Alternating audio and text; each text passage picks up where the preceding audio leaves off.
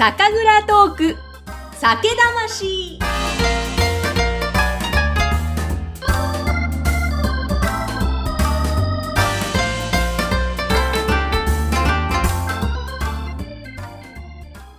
こんばんは。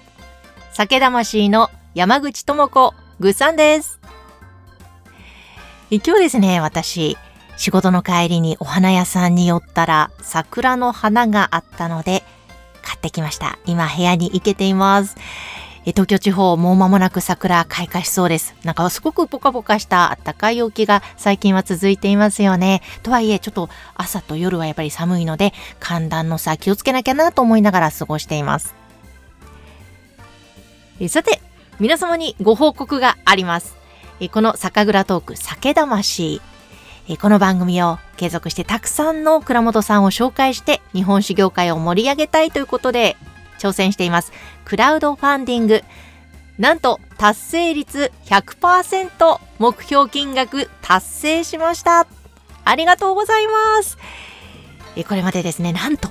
70人の方々にご支援いただいたんです。本当に感謝、感謝、感謝の一言です。もうこれだけ多くの皆様に応援をしていただいたので、もう一人でも多くの倉本さんご紹介して、ただご紹介するだけではなくて、その方のお酒作りへの熱い思いをしっかりと伝えていきたい。やっぱり強くそう思いますね。あの、特に最近、過去の酒蔵トーク酒魂自分自身も聞き直していって、やっぱり私はですね、この日本酒作りに人生をかけている倉本さんの酒造りへのこだわりとか、それからすごく苦労した、またいろんなことがある中で光を見出して進んでいかれている。えさらにその上をまた目指している。そういった酒造りの方たちの姿を伝えていきたい。これを改めて強く思いました。私自身がそこにとても魅力を感じ感動して、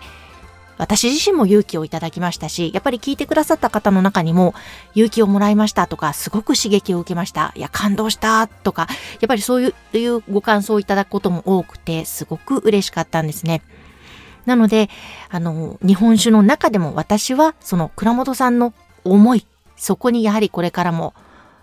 スポット当ててお届けしていきたいと思っています。なので、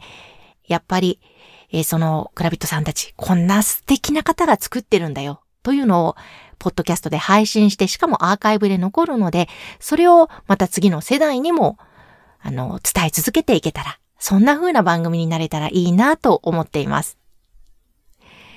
そして、こうやって本当多くの皆様に応援いただいているクラウドファンディング。まだまだ期間としては3月の末までやっていますので、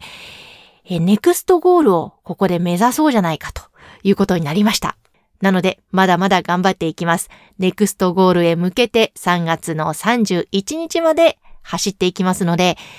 どうぞ共感いただけましたらご支援よろしくお願いします。そして、こんなクラウドファンディングやってるよとか、こういった番組がポッドキャストであるんだよ。酒魂と言ってね。という感じでシェアをいただけたら本当に嬉しいです。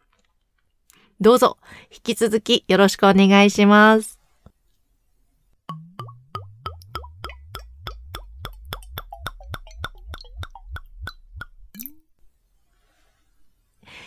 さて、それでは今日の振り返りなんですけれども、え本日は3月11日3.11ですね。2011年の東日本大震災から10年が経ちました。そしてこの酒蔵トーク酒魂では、15回、16回、17回、18回、この4回にわたりまして、宮城県名取市閖上の佐々木酒造店5代目佐々木さんのインタビューをお届けしました。この振り返りをしたいと思います。佐々木さんは10年前、この3月11日、津波があった時に蔵が心配で心配で蔵に戻って、ただ大きな津波が来たので屋上まで逃げ、その屋上で一夜を過ごして、えー命は無事だったけれども、ただ蔵はもう壊滅状態。そこから仮設蔵に移って、そのなかなか環境としては、え大変な中、その仮設蔵でずっとお酒を作り続けていて、そしてようやくおととし、2019年の10月に、8年ぶりに地元、閖上の町に佐々木酒造店復活されました。やっぱその時のこともおっしゃってたんですよね。まず、その3.11の当日のことも語ってくださいましたが、8年ぶりに復活した日のこと、もうやっぱりその復活して、復活しましたとお披露目をするときに、もうやっぱり涙が出ましたと、初めてうわーっと感情的になった。やっぱり8年分の思い、それまでなかなか感情でうわっと出すことがなかった。実は、でもでも、いろいろ積もり積もった思いが、きっとそこで、わっと出られたのではないかなと思いながら話を伺っていたんですけれども、やっぱり、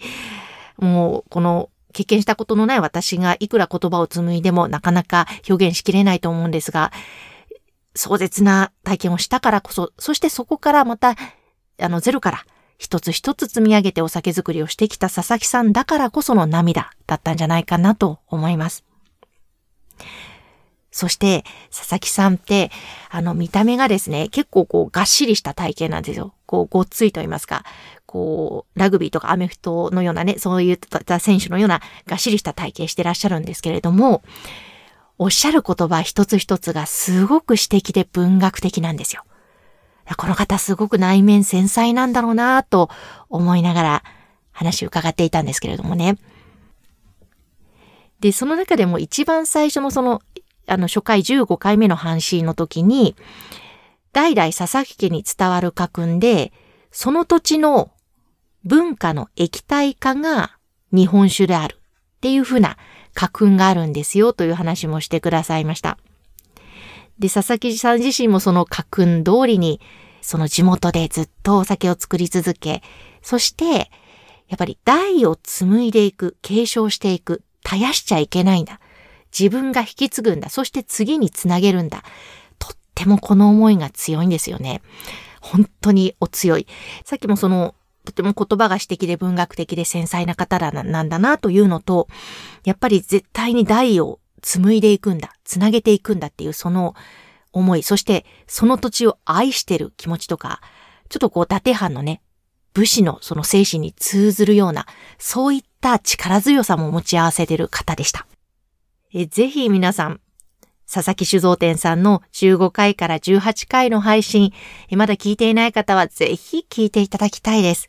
そして、また、波の音が聞こえるその揺り上げの場所に戻ってきた佐々木酒造店さんの宝泉波の音、宝の船の波の音、宝泉波の音、ぜひ飲んでみてください。赤貝と合わせると美味しいらしいんですよ。いつか私は本当にあの現地に行きたいです。さて、宮城県名取市閖上佐々木酒造店5代目佐々木さんの酒魂とはお酒は明日を生きる力水。明日もっといい日が来る。明日も頑張ろう。お酒を飲みながらワクワクを膨らませる。そういうものだと思うんですよ、とおっしゃっていました。あ、ただですね、飲みすぎると、